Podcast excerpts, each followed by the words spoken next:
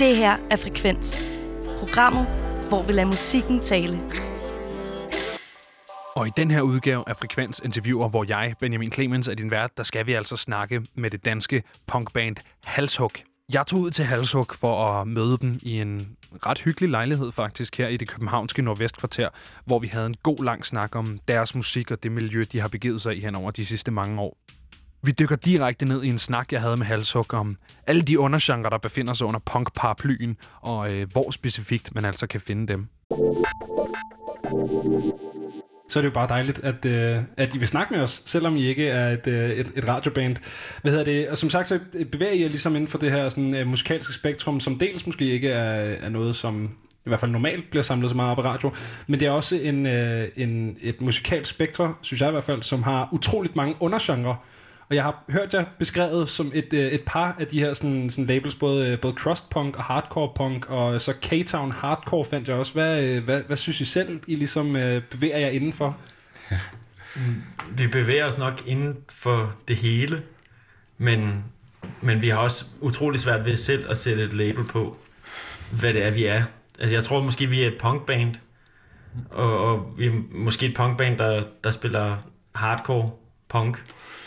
Hvor, bare hardcore alene er jo også mange ting. Det kan være alt fra, øh, fra sådan noget, øh, meget sådan noget øh, gymnastik hardcore fra Fredericia eller Boston, hvor folk godt kan lide at og, øh, og slås i pitten, og så er det sådan noget fjolle hardcore fra New York og så videre. Så det er også et, igen under punk et stort, bredt fænomen. Men jeg tror, at vi har lidt undvedet for mange genrekonventioner, ja. uden at være et eller andet meget originalt, for det lyder jo som alt muligt andet, det vi har lavet, men men, øh, men meget svært ved at beslutte os for at være det ene eller det andet. Eller men det er også det, der ligesom er en sjov dualitet, synes jeg, specielt på punkscenen, er, at der er utrolig mange underkategorier, samtidig med, at en stor del af sådan punk-paraplyen jo i et eller andet øh, sådan sammenhæng også er meget det der med at undgå at sætte labels på ting, ikke? Mm. Øh, så det er jo sådan en sjov ting. Altså, hvordan, hvordan vil I karakterisere jeres lyd så, hvis ikke man skal sætte et specifikt genre-label på? Altså, jeg tror, vores, vores lyd har nok udviklet sig meget, så, så, så hvis vi skulle karakterisere vores lyd nu, så ville det være en, en, en helt anden snak, end hvis vi skulle karakterisere vores lyd, dengang vi skrev vores første plade, hvor ja. at vi øh, nok øh, enormt gerne vil ramme en lyd, som var øh, inspireret enormt meget af sådan en japansk øh, punk hardcore scene, ja. sådan enormt øh, støjende og helikopterbas og øh, Øh, måske altså sådan bullertrummer. Der, der skal lige helikopterbas, undskyld. Ja, altså, ja, men det er sådan, en, det er sådan et underligt øh, begreb, som, som nok, øh, man... man det, okay, må jeg prøve? Ja, det må du godt. Når, når, en, når en elbas er sådan enormt distortet, mm. øh, så den lyder som alt muligt andet end en bas, frekvenserne er stadig lave, men der er også rigtig mange diskanter med, så den slået an med et plekter i et ret højt tempo, og, og så får lyden sådan en flappet kvalitet, ligesom hvis okay. man står ved siden af en helikopters ligesom- rotorblad. Ja, okay. Og den er meget ofte ledsaget i japansk hardcore, altså en typisk japcore, at, at det vil man vil kalde en støvsugergitar. hvor, hvor gitaren, gitaren er distortet på en måde, så det sådan set bare lyder som en tændt støvsuger. Ja, okay. Men, men jeg vil ikke sige, at vi har ikke været helt derovre. Vi, har ikke, vi, vi ramte ikke det, altså ikke fuldstændig, fordi vi nok først, øh, efter vi har lavet vores første blade, måske først begyndt at dykke ned i, hvad der var japansk hardcore. Mm. Men, men, men nogle af de referencer, som vi lyttede meget til dengang, de var helt klart inspireret af det, ikke? Mm. Øhm.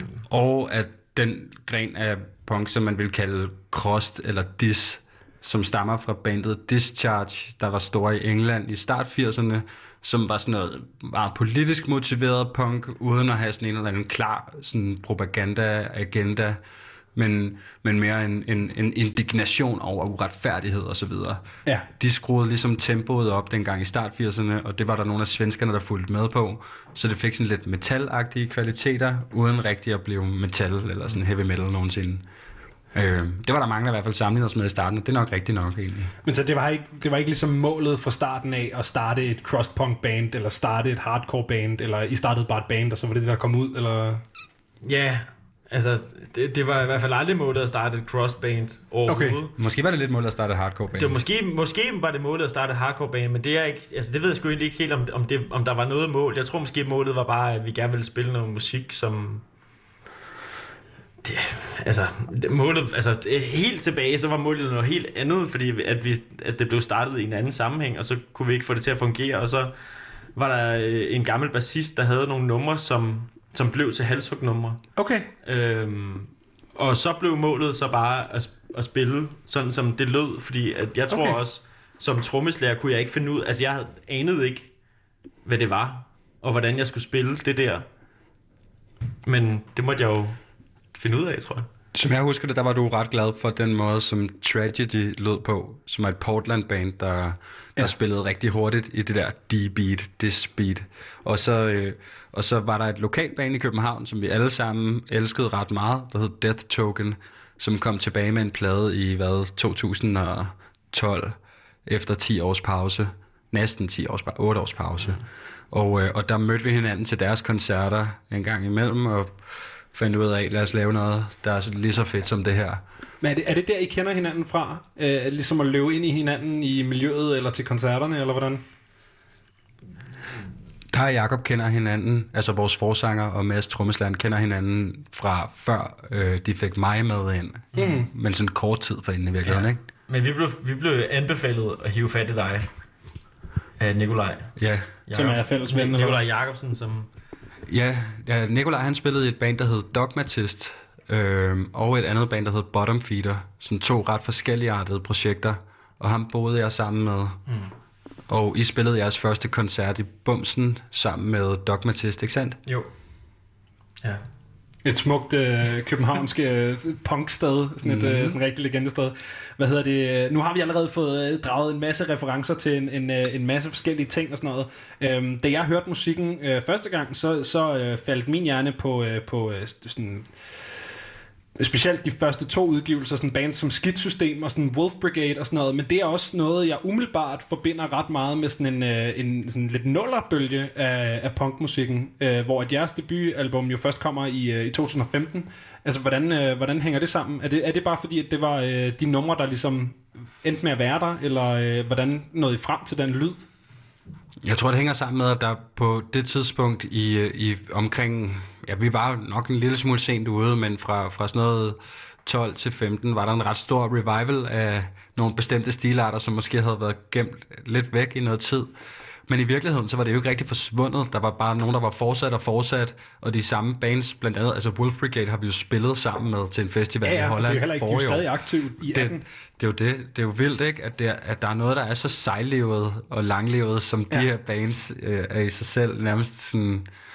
Øh, ja, det, jeg ved ikke, komisk er ikke det helt rigtige, men det er, der er en stor grad af loyalitet øh, over for folk, der lytter til sådan noget her. Men, øh, men, men, men nå jo, så var der bare lidt en, en sådan genopblomstring af bands, der tog dels på nogle af de der inspirationer fra start 90'erne, og nogle, der gik endnu længere tilbage, og begyndte at sætte det sammen og kombinere det på nogle nye måder. Øhm, hvor der lige pludselig var ret meget liv i scenen igen, både i København, men også i Berlin, og også i New York, og også en hel masse andre, meget mindre og meget, meget mindre vigtige byer. Barcelona var fucking blowing up på det tidspunkt, ja. allerede lidt før 10, og sådan. Ja. Øh, og så øh, var der bare, ja, jeg tror cirka samtidig med, at Death Token, de kom tilbage fra deres øh, pause, en, en, en, øh, en følelse i København af, at fra rigtig mange forskellige bands, lad os, lad os gøre det her, fordi at det, det er sjovt at, og, øh, og, og strikke en ny sweater af, af, af, gammel, af gammel garn. du ved. Øh, og nemlig den der loyalitet og den der øh, sådan store internationale øh, community og kultur skal vi snakke rigtig meget øh, mere om. Men, øh, men først så vil jeg også give øh, noget til dig, der sidder derhjemme og tænker, øh, okay, nu har jeg snakket rigtig meget om lyden, men hvad fanden er de? Så, øh, så her skal vi altså høre et halshuggenummer. Her får du Gudsforladt.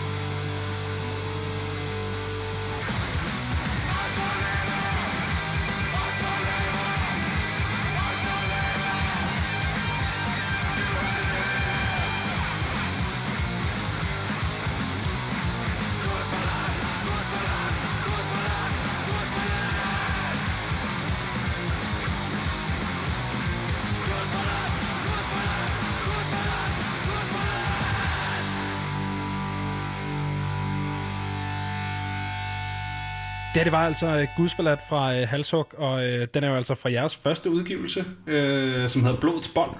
Øhm, I startede simpelthen med at øh, udgive, hvad der i hvert fald i, øh, i sådan dagens standard vil anses for et, et fuldt album.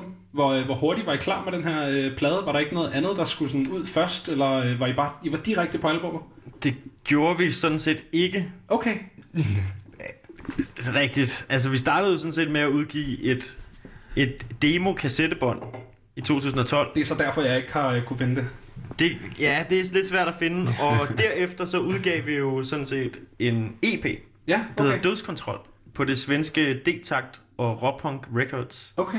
Og det var igennem øh, Jokke på D-Takt og Ropunk Records, at vi øh, fik fat på en pladekontrakt fra USA med Southern Lord. Ja, fordi det var nemlig øh, en af mine næste spørgsmål. Det var nemlig det her med, hvordan fanden jeres debutplade øh, som, som dansk crosspunk eller hardcore, eller hvad fanden vi nu endte med at kalde det, øh, band, ender på et, øh, et amerikansk label. Altså Ja. det var simpelthen bare øh, jeres svenske kontakt der, der huggede jer op. Øh, ja, altså... Til dels, altså jeg, øh, jeg havde faktisk skrevet til, til Greg Anderson fra, øh, fra Southern Lord, og til en masse andre, som jeg synes kunne være interessant at udgive hos, og jeg havde ikke fået noget svar overhovedet. Øh, indtil en eller anden dag, hvor at der er rigtig mange, der skriver til mig, at, at Greg Anderson han havde retweetet, som på Twitter, Ja, ja, ja. han havde retweetet øh, Han vores delt. EP. Han havde delt vores, delt vores EP. Øhm, og havde skrevet, at det var det vildeste. Og så måtte vi jo prøve at hive fat i ham og høre, om han havde lyst til at arbejde sammen. Det havde han. Mm-hmm. Og, og så kom der bare en, det kom der så en pladekontrakt ud af. Ja, det, det, det gjorde der jo. Øh, men selve pladen, Blodets Bånd, som, ja, altså det var jo vores første sådan rigtig lidt større ting, som også var lavet måske med en lidt mere omhu og tid også.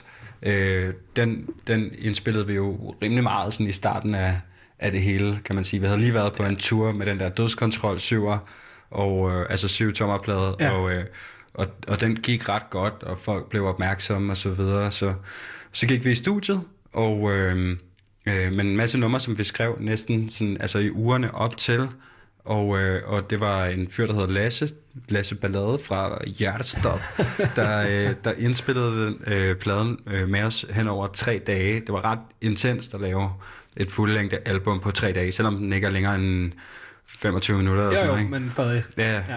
Og, og, og, og øh, på det tidspunkt der er Lasses øh, studie Ballade Records, som laver rigtig mange metalting i København nu. Ja.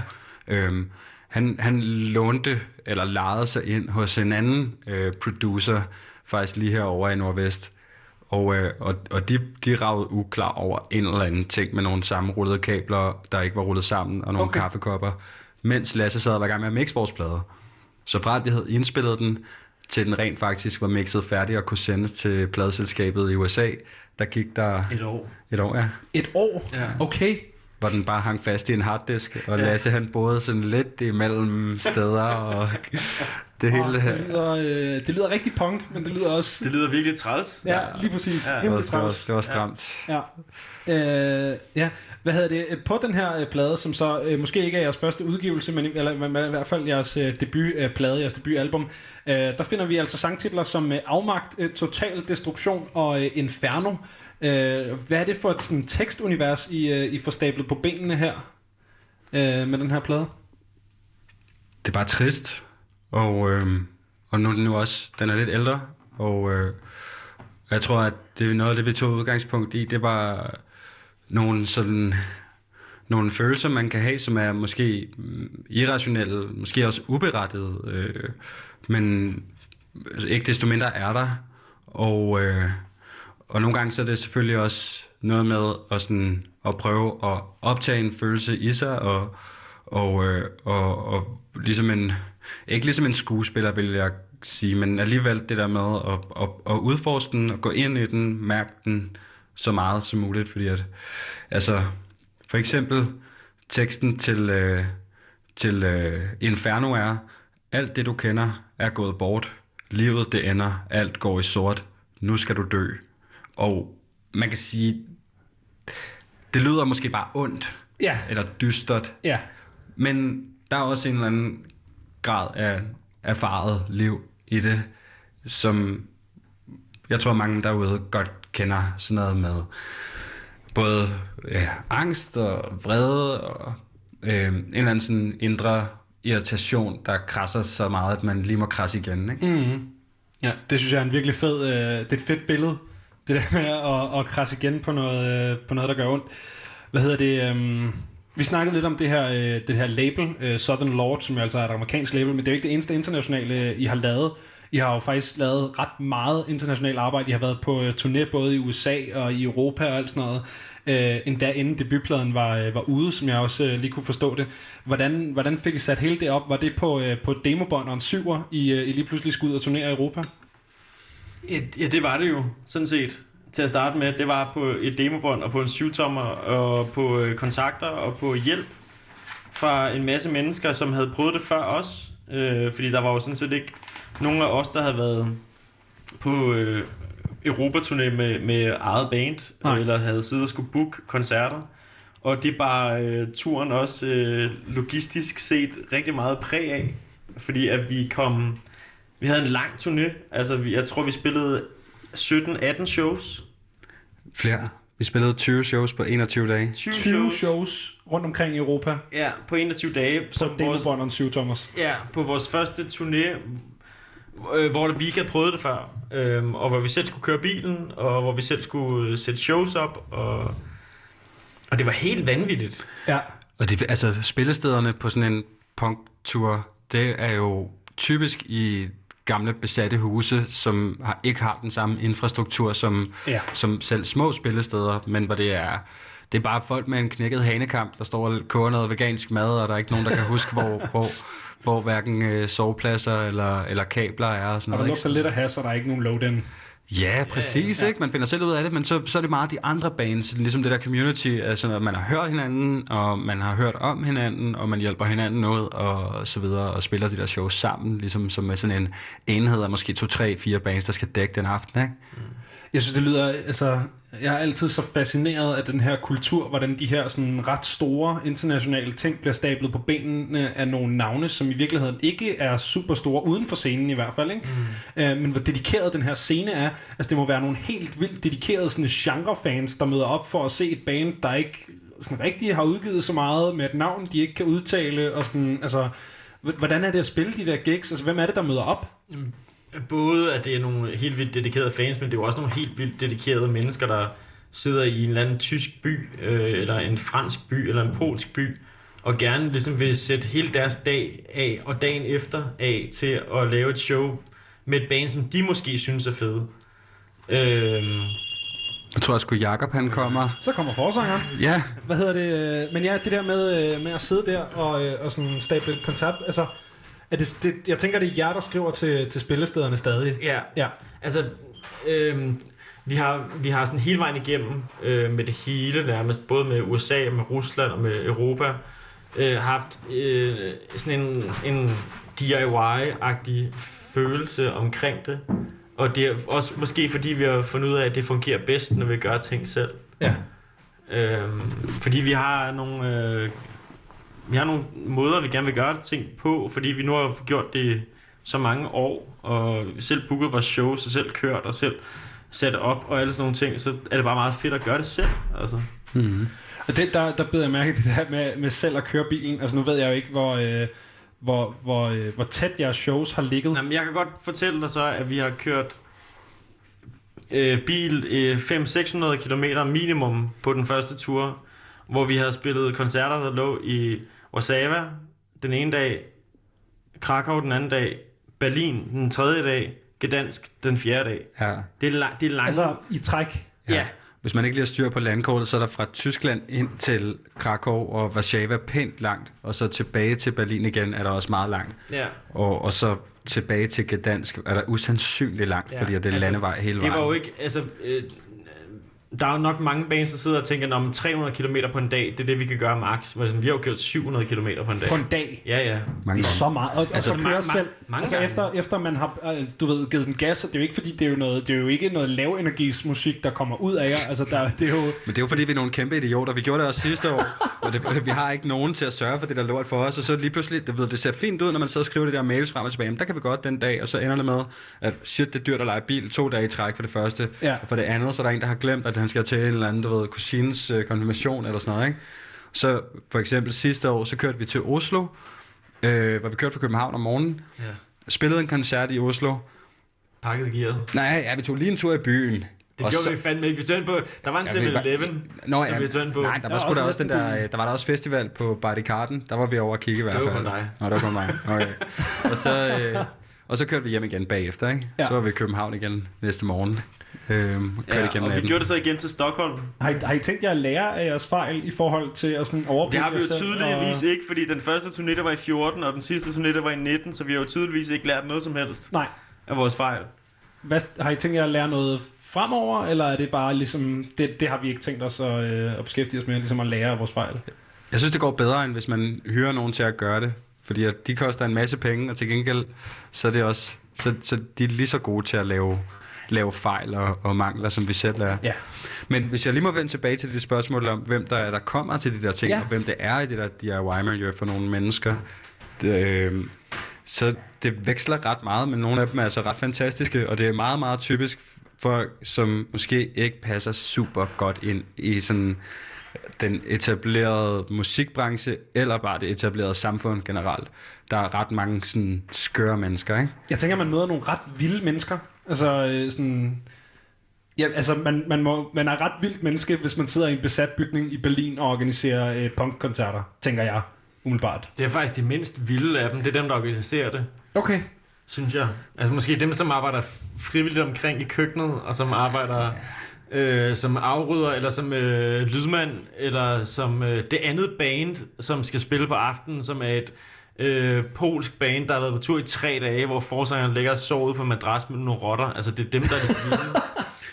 Og så også, altså, altså, jo, vi har, nogle, vi har nogle venner i Berlin, blandt andet et band, der hedder Life Fucker, som virkelig kører tingene dernede, og også har sat nogle festivaler op. Blandt andet mm. tre år i træk satte de en festival op, øh, der hed Nothing Nice to Say, som var ret legendarisk. Der var bands fra ret mange fra New York, men også fra Singapore og fra alle mulige steder. Ikke? De har virkelig, de er virkelig ressourcestærke, men nogle af dem, for eksempel øh, Lenin, der bookede os de første par gange, han er sgu da rimelig fucking skør. er det han? Øhm, ja, han hedder bare Lenin, og så har han sådan lange dreadlocks ned ad nakken, og tænderne sådan stående lodret ud af munden. Jamen, det øhm, ja. Hvad hedder det, hvis man kan høre en lille, lille stol i baggrunden og en lille, en lille tumult, så er det jo simpelthen, fordi vi nu er blevet øh, joinet af øh, forsanger og bassist i Halshug, øh, Jakob Jonsen. Ja, Ja, og øh, velkommen havde jeg nemt Tak, sagt, men øh, det er jo totalt meget mig, der er gæsten. øh, men de er godt i gang, kan jeg fornemme. vi er godt i gang, og vi sidder og snakker Fedt. lidt om, øh, om, om sådan... Jamen, øh, meget af de her tidlige turnéer, I har været på, og også inden I, øh, I udgav, øh, hvad hedder det, øh, jeres første, jeres første plade, Øhm, og, og de her miljøer, altså de her dedikerede fans, som møder op, selvom man øh, ikke nødvendigvis kan øh, udtale navnet på, øh, på de bands, der skal spille. Altså, der tænker jeg bare, at altså, der må være en sprogbarriere. Hvordan, hvordan kommer man over den sådan, musikalske sprogbarriere, når man... Jamen en ting er, når man står et eller andet sted i Europa, om det er så Tyskland eller Holland, men når man står i USA, altså hvordan introducerer du så øh, Haltog? Det er jo måske også det... Det er nok også et af de sværeste steder, du kunne spørge os om, hvordan det er at introducere noget som helst, fordi Ja. ja. det er et svært marked at komme ind på. Fordi der er så meget, og de, de, altså der er så mange bands, der indtil for ret nyligt turnerede derovre. Øhm, men, men jeg tr- tror måske, det handler om en følelse. Jeg tror i den grad, det handler om en følelse.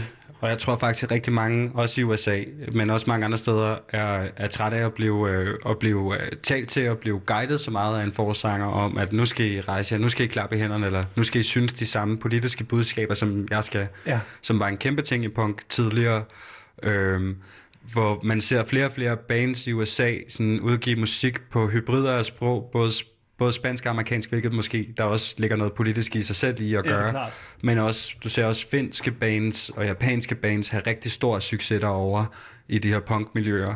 Og det tror jeg handler rigtig meget om, at folk virkelig gerne vil have, t- vil, vil have det for sig selv, uden at blive sådan dikteret. Det er meget anti-autoritære mennesker for det første, og for det andet, ligesom du ser i, i, øh, i den der kæmpe opblomstring, der har været af techno de sidste 5-10 år i København, at, at noget musik, hvor folk kan få lov til at fordybe sig selv på deres egne præmisser og leve sig ind i det, uden at blive sådan guidet af tekst, øh, har været en fordel for os i nogle situationer, synes jeg. At man kan stå og råbe på et sprog, de ikke forstår.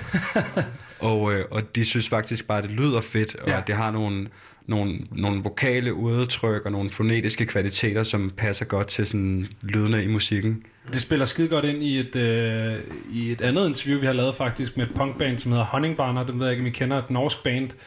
øh, snakket sammen med, med deres forsanger, som også øh, snakkede om den her sådan, en hierarkiske opdeling, der godt hurtigt kan opstå til en koncert, hvor at så står bandet op på en eller anden scene, og så er det ligesom dem, der dikterer, hvor at øh, ofte i punkmiljøet, der bliver det mere til den her ko- kollaborative øvelse i, at publikum er lige så meget med til at diktere, hvordan koncerten går, øh, som, som bandet. Er det, Ja, helt klart. Jo, jo, det er også... Øh, det er en fornemmelse, der har været hele vejen igennem, synes jeg. Uanset hvor store, vores, øh, hvor store koncerterne har været, eller hvor vi har spillet henne, så har det altid været med en, øh, altså en direkte respons fra publikum, Ja. som vi så har reageret på, om det så har været en, øh, en fed energi, eller om, øh, om, der, om der slet ikke har været noget respons, har vi også taget med bagefter, og ligesom øh, taget med i vores oplevelser af hele øh, koncerten. Øhm, og for nogle af os har det sådan slået os ud nogle dage sådan efterfølgende, hvis det har været en dårlig koncert. Mm. Øhm, Det sker jo. og det sker jo bare. Ja. Altså, der må man godt stå i en kælder i Italien og spille for fem mennesker, og måske ikke synes, det er det, det, er det fedeste at skulle køre øh, 700 km dagen efter. Altså, øhm, Spil for fem mennesker ja. mere. Ja. Øhm, men til gengæld, det er jo også det, er også det der gør, at det, er, det på en eller anden måde er meget uni- unikt at, øh, at være så tæt på publikum. Øhm, og ligesom være en del af miljøet på den måde. Øhm, hvor øh, mainstream musik måske er, er lidt mere ja, hierarkisk eller opdelt, hvor Ja. ja. man netop bliver dikteret, hvad stemningen skal være, og hvad man skal gøre osv. Ikke? Helt sikkert. Jeg bliver simpelthen nødt til at spørge, hvordan, hvordan siger man halshug i USA? Altså, hvordan, hvordan siger announceren det, når, når han ligesom bringer jer ud? Hell, hell shock. Hell, hell shock. Hell shock. Halshug! Hvilket, har sådan lidt uheldige implikationer, fordi at der er et ret legendarisk crossband, der hedder Hell Shock, Ja. som, Ja. øh, som vi nogle gange er blevet, øh, hvor folk har været sådan, I, I er fandme ikke Hell Shock. Ja. Nej, det, det ved jeg godt. Men der, men der stod efter, efter en koncert eller andet sted, og sådan, hvad for en band er fra? Hell shock. Nej, det er ikke kraftet. Ja, han blev, han blev sur. Det var i, kø, det var i Køby. Det er, det er uoptimalt. Nu, øh, nu hørte vi lige før, så hørte vi øh, Gudsforladt fra jeres første øh, plade, Blodets Bånd, så jeg tænker, at det er øh, egnet ligesom at gå videre til jeres øh, anden plade, Sort Sæt, og øh, jeg synes, vi skal høre et, øh, et nummer, som også er fuldstændig umuligt at udtale på øh, amerikansk, så her kommer altså Indre Fængsel.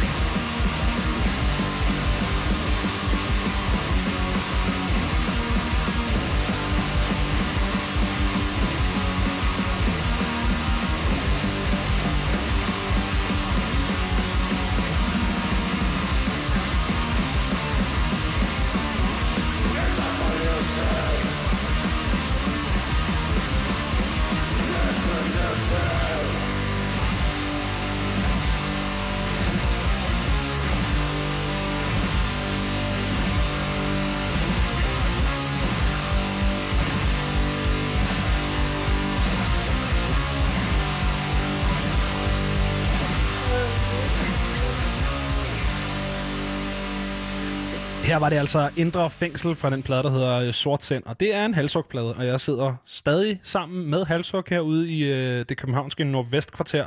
Og øhm, vi snakkede lidt om, øh, om jeres øh, første par udgivelser øh, her, øh, Blodbånd, Blodets Bånd undskyld, og, og Sort Sind. Øhm, men I er jo sådan, nu ser jeg semi-aktuelle med, med den plade, der hedder Drøm, som er fra øh, sommeren sidste år. Øhm, hvordan kan det være, der skulle gå tre år mellem de sidste, øh, de sidste to plader?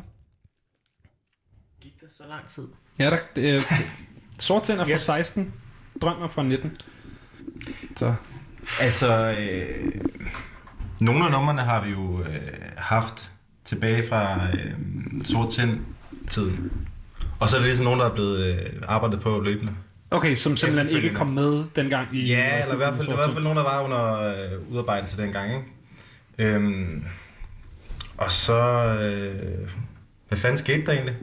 Jeg ved det virkelig ikke. Jeg tror, vi kom til, altså, jeg tror, vi kom til at måske bare sådan turnere lidt for meget, og Ja. være optaget af det der live game, frem for at få indspillet noget mere, og få, få lavet nogle flere numre. Vi var også ved at være trætte af vores numre lang tid, før vi begyndte at skrive nye.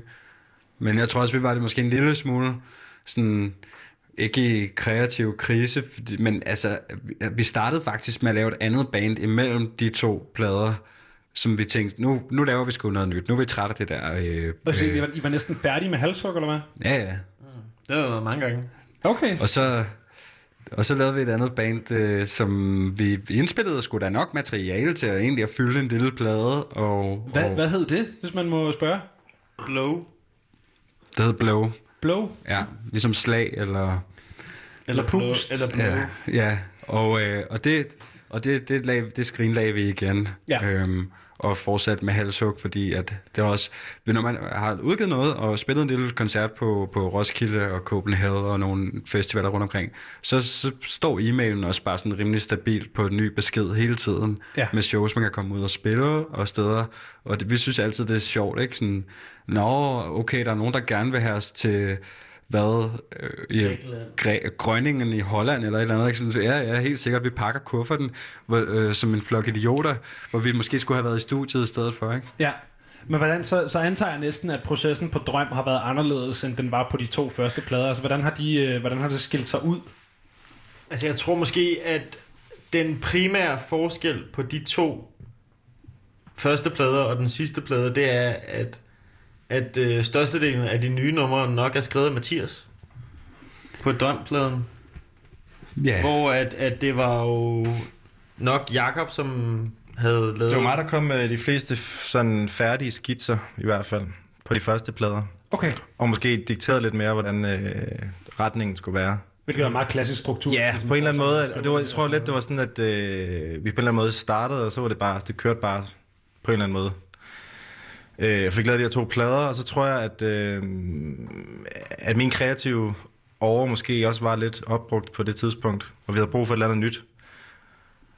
Og der havde Mathias heldigvis øh, en retning på det, Er det så også som egentlig, den- som egentlig fungerede rigtig godt i forhold til den udvikling, vi også gerne ville Ja. med, med den lyd. Og vi- må, måske lidt mere væk fra sådan det mm, dystre, tunge, øh, og måske over i noget, ja, det er det så er blevet. Ja, fordi der er jo en lidt anden sådan vibe, en lidt anden lyd på drøm, i hvert fald hvis man sætter sådan meget op mod de, øh, de to første, ikke? Altså, øh, der, der, øh, det er ikke lige så crusty, hvis man, hvis man kan sige det på den måde, ikke? Og det har jo både noget med produktion at gøre, Ja, fordi vi, bestemt. vi valgte nemlig en ny øh, til at producere drømmepladen. Og det, her, man også, det kan man også tydeligt høre. Ja. Øhm, men ja, som du også siger, der er stor forskel. Men er det, er det simpelthen fordi, det er dig, Mathias, der har skrevet de fleste af numrene, at den her udvikling er sket, eller er det også bare noget, I havde brug for? Det var helt klart noget, vi havde brug for, og, og noget, jeg også føler, vi var ret meget sammen i. Øhm, og øh, selvom at, jo, jeg har skrevet en del af sangene på den og sådan noget, ikke? Øh, og Jacob har skrevet mange af de gamle, som måske har det der mere crusted og mere dystre udtryk, så at dem, sangene på Drøm måske sådan mere undersøgende og lidt mere sådan øh, langsom i tempoet for det første, og Ja. Øhm, og, og, og noget af det, som, som jeg tror, vi alle sammen var lidt trætte af, det var det der med at spille hurtigt, hurtigt. Ja. Og nogle gange, altså også når vi har været rigtig trænet live, så er vi på de gamle plader, når vi har turneret med dem, har vi spillet altså hurtigere, end det er på pladerne også. Ja. Og Som sådan- man jo gerne ender med at gøre. Ja, ja. Men, og det er jo, Det er så ryger det, det næsten over, ja, så ryger det næsten over i grind -genren. Der tror jeg, vi havde lyst til alle sammen, og sådan, måske mærke hinanden lidt mere, sådan, at prøve at finde noget ud af nogle måder at spille hos- på, som var sådan lidt mere groovy, øhm, og lidt mere, også noget, ikke bare blæse hårene af publikum, men, men også give dem en chance øh, for at hoppe lidt med. Lave nogle lidt længere stykker, nogle lidt Ja. længere passager, inden man går videre til det næste. Øh, også for at give publikum nogle flere muligheder i det, end dem vi dikterede. Og det er noget, som i virkeligheden har givet ret meget på det. Altså, jeg læste lige nogle anmeldelser på øh, en del forskellige medier, som har, har taget pladen super pænt til sig. Altså, det- folk har været... Jeg synes også, det er fedt. Altså, jeg synes, det fungerer. Så det er jo, øh, det er jo en velkommen udvikling, kan. Ja. man sige. Hvad hedder det? øh, Jeg, jeg, jeg sad lige og, sådan, og stenede over, at jeg har hørt pladen igennem en, en del gange i løbet af i dag. Øhm, der er et nummer på pladen, drenge, som hedder øh, 02 kolon 47. Øh, og så kunne man jo tænke, nå jo, det er sikkert 2 minutter og 47 sekunder langt. Men det er det ikke. Hvis ikke det... Den, Det er, det er 2 Nå. minutter og 50 sekunder langt. Nå, Så øh, Jeg tror faktisk, det var 2 minutter og 48 sekunder. ah, okay. Ja. Okay, nok. Da jeg sendte det afsted, øh, det var et, der var det 2 minutter og 47. okay. Men det er da meget, så kan det være, at det fucker lidt måske med, med øh, hvad tidsfornemmelse er for hver enkelt person. For mig var det helt klart 2 minutter og 47 langt. Okay, i hvert fald. ja, helt sikkert. Øh, der, er ikke, der er også øh, tænkt på dig selv, hvor at på, hvor ået, det er et, øh, det er et cirkumflex. Ja, men det Accent. er jo øh, fordi... Et andet sted. Ja, men jeg, Var kan godt, jeg kan godt sige det helt ærligt, øh, og det tror jeg godt, jeg må sige helt ærligt, at det er jo fordi, at vi er på et amerikansk pladeselskab, som måske i bund og grund er ligeglade. Er det der ingen control kommer fra? Det er fordi, tror, at vi har sendt, øh, vi har sendt nogle, nogle filer afsted, som senere hen er blevet rettet i en mail til de rigtige navne, Ja. men som fra dem, som har med det at gøre, med at uploade det, ikke lige har fået det gjort. Okay. Og nu, er, nu står det bare, altså øh, 0247, det tror jeg faktisk, den hedder også på pladen. Det hedder den måske. Ja, og Ja, det hedder Men- det er men- men, klart men- også den, der giver mest men, mening. men, men, men de andre ting er bare sådan nogle... Der er, noget, det er en brist i samarbejdet mellem Southern Lord Records og Spotify, Okay. der ikke er blevet løst på noget tidspunkt, ja. selvom vi har prøvet. Men det undrer mig egentlig også, fordi at de udgiver jo plader på alle mulige sprog på det label. De, de er slet ikke, men det ved jeg ikke, nogle amerikanere, de er bare sådan lidt, nå ja, okay, helt sikkert, som om det var lige meget, fordi det var alligevel ikke rigtigt sprog, det er bare sådan nogle mumbo jumbo lyde for dem, tror jeg. Sådan. Ja, ja, det er jo netop det. Jeg, jeg har engang været på udveksling i Michigan, hvor at han, øh, en af dem, jeg gik på skole med, bad mig om at sige, sige nogle ting på dansk, øh, og så sagde han, at der var ikke forskel. Mm. Hvor jeg kan huske, en af dem, der var oppe at vende, det var car mod bil, hvor ja. der mente han ikke. Altså, det var, så, det var så, Det, er det, det er det samme ord. Ja, lige præcis. Ja. Så det kan godt ske, det der. Ja. Hvad hedder det? Øhm, jeg synes, vi skal tage øh, endnu en øh, sådan karakteristisk opløft, opløftende sangtitel øh, fra jer, drenge. Så øh, her er det altså Halshugs Dø igen.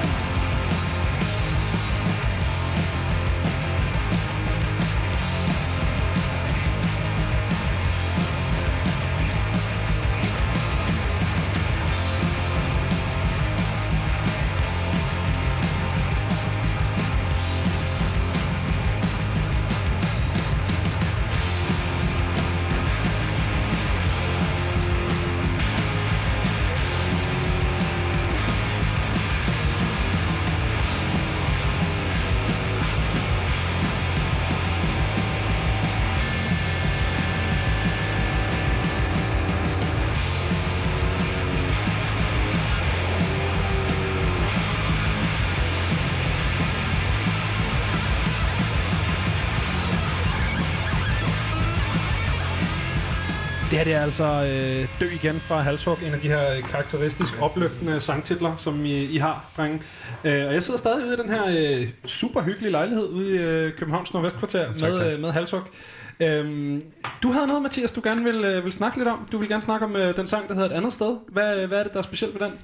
Altså, der, der, der, der er to ting, der er specielt ved den. Det ene det er, at øh, der, der er faktisk to shout-outs i den.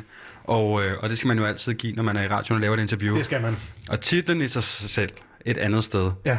Det var et sted, der lå ude på Grøntorvet, inden øh, det blev meget ned, og der blev bygget nye boliger, som var sådan en lidt undergrund teknoklub, hvor man godt kunne få det på nogle særlige måder, og der var sådan ret højt til loftet i forhold til, hvilken type af opførsel, der var, der var tilladt og så videre, og det var meget intimt rum egentlig på en måde.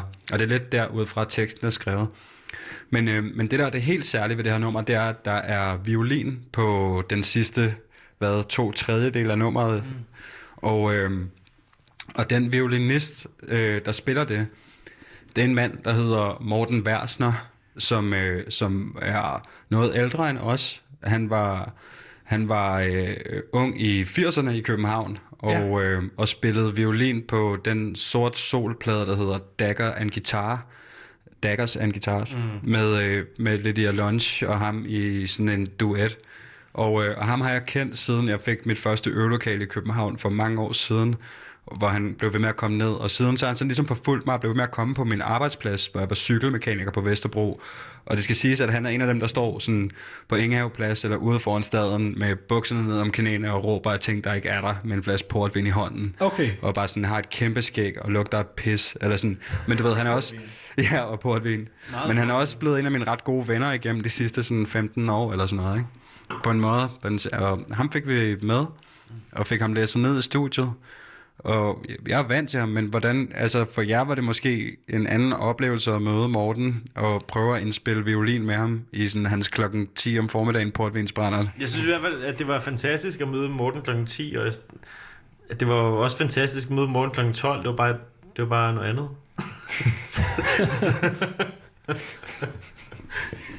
Han er en, han er en kæmpe, han er en ægte, ægte sådan skøn ånd af den klassiske slags. Han har, Ja. han har vidt åbne øjne. Men hvis man endelig skal have en violinist Så på, skal det være på et punknummer, Ja. så skal det da næsten være ham. Ja, det skal det. Han, Det er er lidt- han er jo det sødeste menneske i verden. Altså, og en gudsbenået violinist, synes vi. Og øh, der, der løber vi faktisk øh, næsten tør for tid, Halshug. Så, øh, så for at vi kan nå at, at høre Morten, så, øh, så, så skal vi altså høre et andet sted nu her. Tusind tak, fordi jeg måtte komme ud og snakke med jer. Det har simpelthen været en fornøjelse. Selv tak. Tak for i aften.